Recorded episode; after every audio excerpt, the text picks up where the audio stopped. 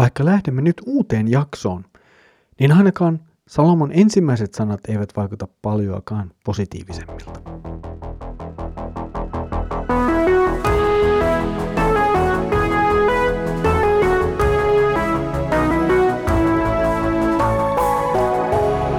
Kirjoitusten pauloissa. Tervetuloa taas mukaan Kirjoitusten pauloissa Raamattu-podcastin ääreen. Minä olen Mikko ja tänään jatkamme yhdessä nyt uuteen jaksoon Saarnaajan kirjassa. Edellisellä kerralla Salomo tavallaan veti yhteen kirjan alkupuoliskon ja antoi viitteitä siitä, mihin jatkamme nyt tässä uudessa jaksossa, jota alamme käsitellä. Kuitenkin samalla on muistettava se, että tämänkin jakson taustalla on kaikki se, mitä on sanottu juuri edellä. Ei Salomo niitä tietenkään unohda. Tässä uudessa jaksossa ensimmäisenä meitä kohtaa sarja sananlaskuja. Ja näitä sananlaskuja katselemme nyt sitten seuraavat päivät. Tänään luemme Saarnaajan kirjan seitsemännen luvun jakeet yhdestä neljään.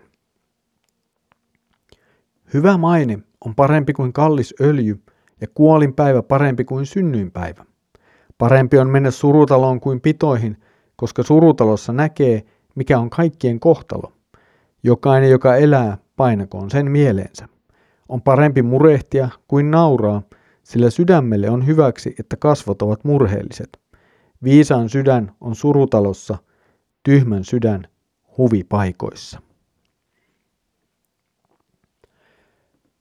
Lukemamme jakso koostuu useasta näennäisesti toisistaan irrallisista sanonnoista. Ensimmäinen sanalasku koskettelee mainetta. Omaisuutta voidaan hankkia ja se toki voidaan myös menettää, mutta maineen kohdalla tilanne on vaikeampi. Omaisuuden menettänyt henkilö voi työllä ja onnistumisella kerätä itselleen jälleen uuden omaisuuden. Maineensa menettäneen tilanne on paljon hankalampi. Maineen korjaaminen ei ole ollenkaan helppoa.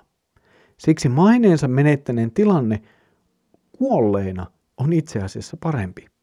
Sillä kuollut ei murehdi mainettaan.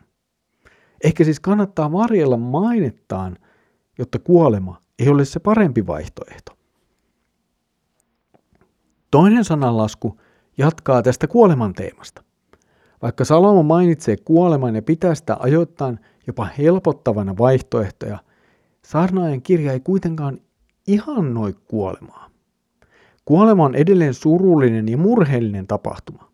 Siinä itsessään ei ole mitään hyvää.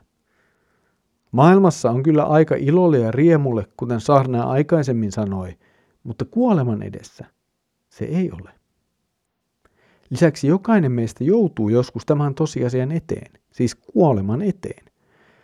Joskus ihminen ehtii asiaa miettiä ja tiedostaa kuolemansa, joskus kuolema taas tulee odottamatta. Mutta se tulee meidän jokaisen kohdallemme, jos Herramme Jeesus Kristus ei palaa ennen sitä. Kuoleman todellisuus on siis ihmisen syytä tajuta ja tajuta se hyvin ja ottaa huomioon.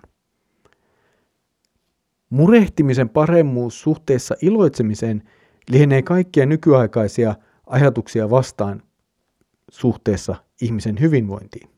Harvemmin saamme kuulla, että meidän pitäisi murehtia tai jopa, että se olisi jotenkin parempaa kuin iloitseminen. Yleisesti emmekä ajattele, että murheellisessa ympäristössä oleminen olisi ihmiselle jotenkin erityisen hyväksi. Miten siis ymmärtää näitä saarnaajan sanoja? Nyt pitää muistaa, että nämä sanat vaikka vaikuttavatkin toisistaan irrallisilta sanalaskuilta, niin kuitenkin ovat liitoksissa toisiinsa. Salomo siis jatkaa ajatusta, joka on alkanut jo ensimmäisessä jakeessa. Elämän kurjan todellisuuden edessä ei auta vetää naamaansa hymyyn ja yrittää piilottaa todellista tuskaa, jonka menetys tuottaa. Tämä ei toki paranna ihmisen tilannetta sinänsä. Murhe on todellinen ja ei häviä, mutta sen kohtaaminen voikin avata Jumalalle mahdollisuuden, tai pikemminkin ihmiselle mahdollisuuden kääntyä murheessaan Jumalan puoleen. Jakson viimeinen sanalasku sanoo periaatteessa samaa kuin toinen sanalasku. Viisas ottaa kuoleman todellisuuden tosissaan. Hän ei täytä elämäänsä turhalla huvituksella ja tyhjällä ilolla. Viisas suhtautuu tähän suureen tasaajaan, eli kuolemaan, sen vaatimalla vakavuudella. Kuolema ei ole iloinen asia ja on itse asiassa kokonaisuudessaan synnin keskuuteemme tuoma asia ja jatkuva muistutus ihmiskunnan syntisyydestä. Tähän todellisuuteen, kuoleman todellisuuteen oikein suhtautuminen, se on itse asiassa viisautta.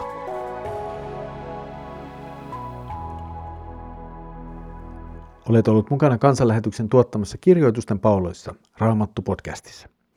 Saarnaaja aloitti uuden jakson sananlaskuilla, jotka pyörivät murheen ja kuoleman ympärillä. Mutta miten suhtautua tähän? Kuten jo aikaisemmin sanoin, ei Salomo, saarnaaja, eikä raamattu ylipäätäänkään ihannoi mitenkään kuolemaa. Se on itse asiassa viimeinen vihollinen, joka poistetaan viimeisellä tuomiolla. Kuolema siis viestii meille tulevasta tuomiosta ja synnistä.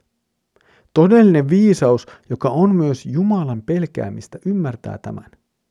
Oikea viisaus asettaa minut kuoleman edessä myös Jumalan eteen.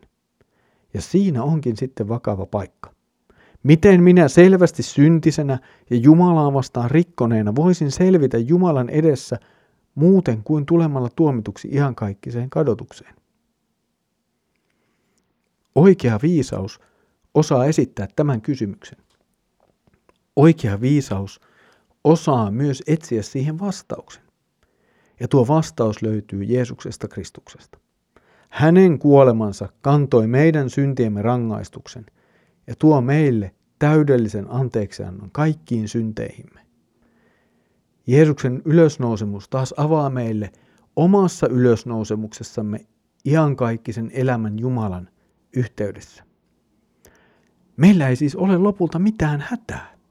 Syntiselle on olemassa armo ja pelastus iankaikkiseen elämään, jossa ei enää ole kuolemaa ja murhetta. Kuolema ja murhe, ne kuuluvat tähän elämään ja tähän elämään ne myös jäävät.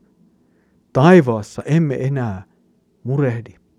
Taivaassa emme enää kuole tai kohtaa kuolemaa. Siellä elämme täyttä elämää Jumalan yhteydessä Jeesuksen Kristuksen tähden. Viisaus luottaa tähän Jumalan lupaukseen ja suuntaa koko elämän sen mukaan.